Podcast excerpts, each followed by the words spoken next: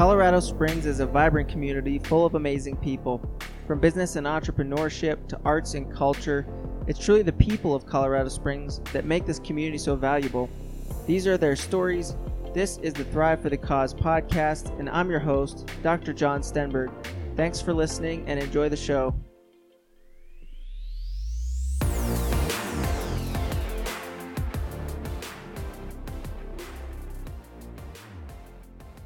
It's that time of year.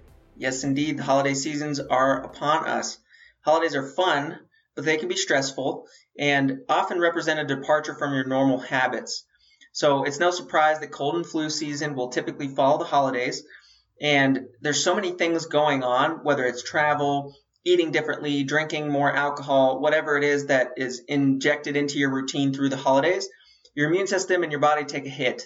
So we, we typically see that folks have a harder time with health challenges through the holiday seasons. It's just stressful, period. Physically, emotionally, chemically, can, there's just a lot going on.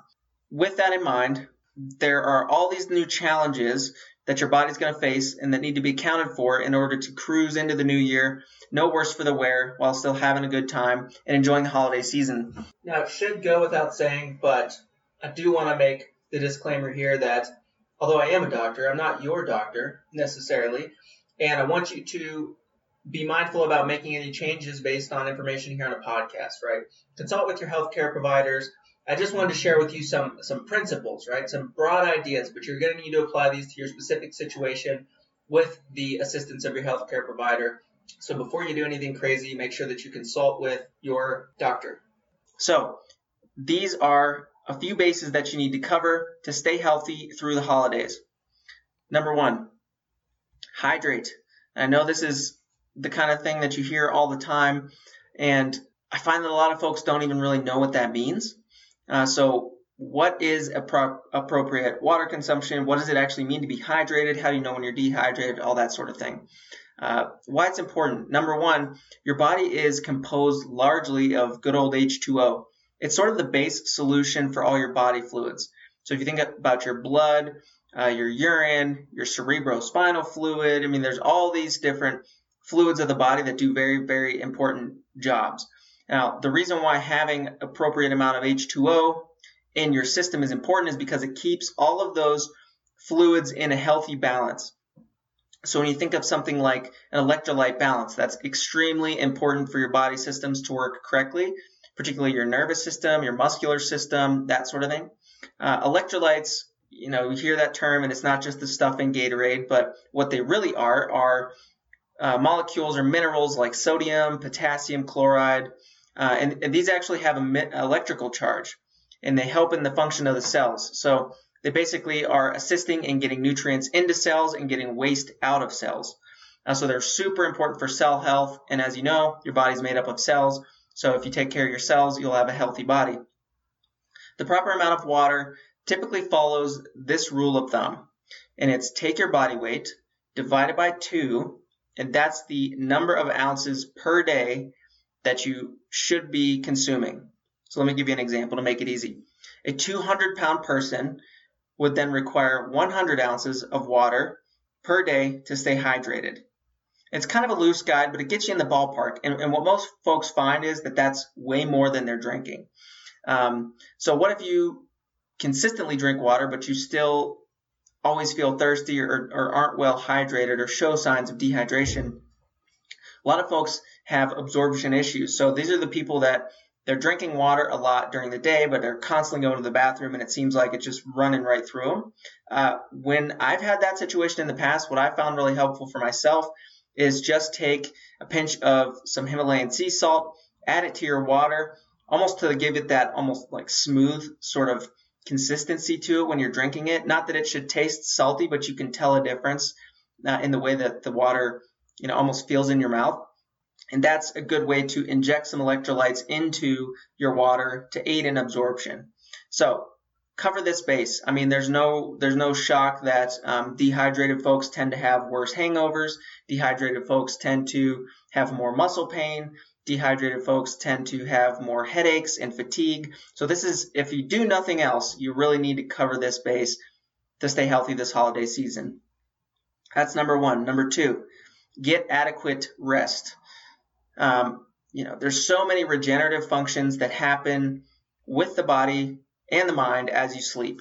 If you're not resting, you're never going to fully recover from the stresses of the day. And with the holidays and all that entails, you're going to start to accumulate stress and fatigue and wear and tear if you're not fully recovered.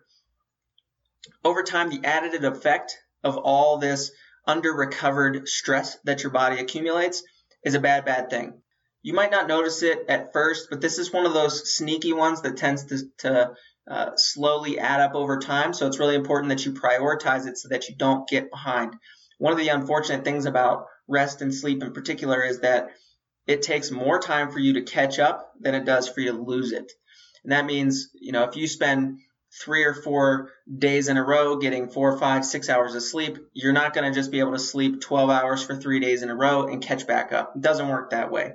Uh, so this is something you need to commit to doing and being disciplined about in order to not fall behind. So number three, commit to movement. Physical activity is just one of the best outlets that we have for stress. There's numerous physiological benefits. It improves your cognitive function, which is your brain health and your mental processing. Uh, and it's better for your muscles, your heart, and your brain, and frankly, your confidence when you are expressing your physical capability on a routine basis. One common analogy that I'll use with patients in the office to explain the importance of this practice is a pool of water, right?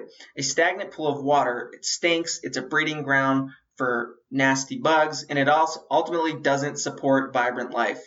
The same is true for the human body. You gotta move to groove. And so just find opportunities, like I said, to be active. It can be a walk, it can be it can be doing something like a turkey trot 5K. It can be that traditional game of football, you know, on the morning of Thanksgiving. It can be it can be getting out and playing in the snow and sled riding with the kids, the grandkids. It doesn't have to be gym time. So just remember uh, that it's important to prioritize movement, commit to movement, and try to spend a bit of time every single day, especially when you're traveling, doing a little bit of extra physical activity. Those three are obviously focused on physical health, which is extremely important, but that's only one part of what makes you healthy as a person overall. So I've got a few other tips uh, that are maybe a little bit more philosophical, maybe a little bit more focused on the mental emotional aspects of health, but are extremely important during the holiday season. Uh, number four is to say no when and where needed. So much of the stress around the holiday season seems to come from things that seem mandatory when in fact they're optional. Things like traveling, family traditions, other people's expectations, gift giving, all these sorts of things, they kind of take the fun out of the holidays when you are doing them begrudgingly. So I'm not suggesting, and I'm, I'm, certainly not giving people permission to be a jerk during the holidays and just say, well, I'm not coming to, to dinner at grandma's house because I don't feel like it. But you should be realistic with yourself and the people around you when it comes to the countless obligations that you could get yourself caught up into. So I'm just suggesting that you be strategic and intentional with what you participate in and what you don't. Now, there's certainly times where the right move is to do things you don't want to do, but overextending yourself thoughtlessly and just saying yes to everything uh, and getting yourself so busy during the holidays that you can't wait for the season to be over, that's really not doing yourself a favor or frankly anyone else around you. And so be mindful, be intentional with the things that you choose to say no to this holiday season. And the last one of the five here is to reflect, revamp, and reestablish your core values around health. So this is going to be one of those things that you might be sort of thinking of in terms of New Year's resolutions or looking to the year ahead frankly, I'm personally a fan of New Year's resolutions if they're legitimate commitments and not just wishful thinking.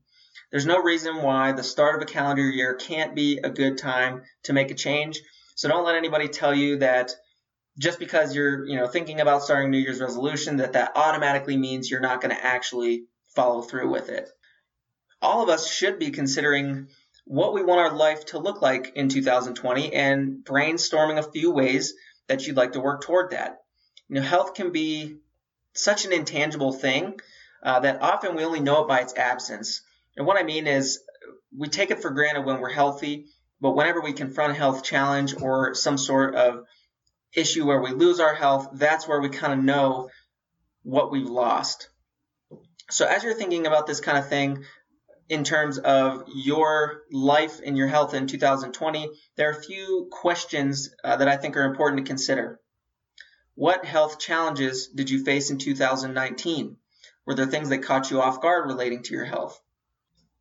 What do you think you've done well this year and what practices have you established that you'd like to carry over, things that you found are just good for you?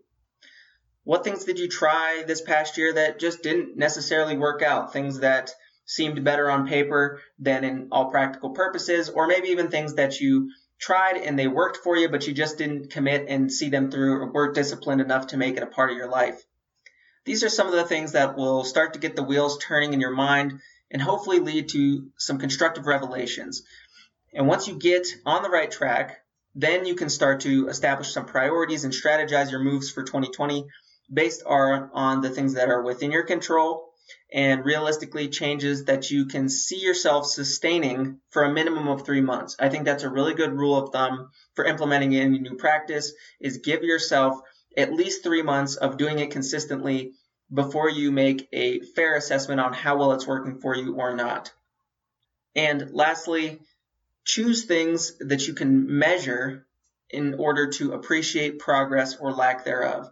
So sometimes, you know, we implement practices that are really hard to appreciate subtle changes with initially, and it's easy to either continue doing it when it's not helping you, or number two, not recognize when it is helping you, even though you haven't really reaped the full reward yet. So choose things that are measurable or find ways to measure progress with practices that you want to start to implement in 2020. So that's it, guys my top five strategies for staying healthy this holiday season and getting a head start on a healthy, healthy, and prosperous 2020. I want you to appreciate the opportunities for progress, no matter how small. And I also want you to feel supported in moving toward a better life. So if there's anything I can do to help you navigate some of this, please don't hesitate to reach out. If I can't help or it's out of my wheelhouse or area of expertise, I'll do everything I can to find someone who can help. So have a happy Thanksgiving and I'll see you guys next time on Thrive for the Cause podcast.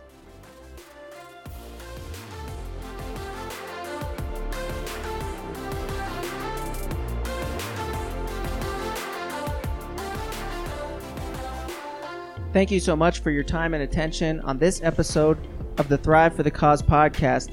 If you like what you're hearing, please share it with a friend and subscribe for more episodes in the future. I want to leave you with a quote by Dr. B.J. Palmer, you never know how far reaching something you do, say, or think today can affect the lives of millions tomorrow. I want you to know that you matter to Colorado Springs, so get out there and thrive for the cause.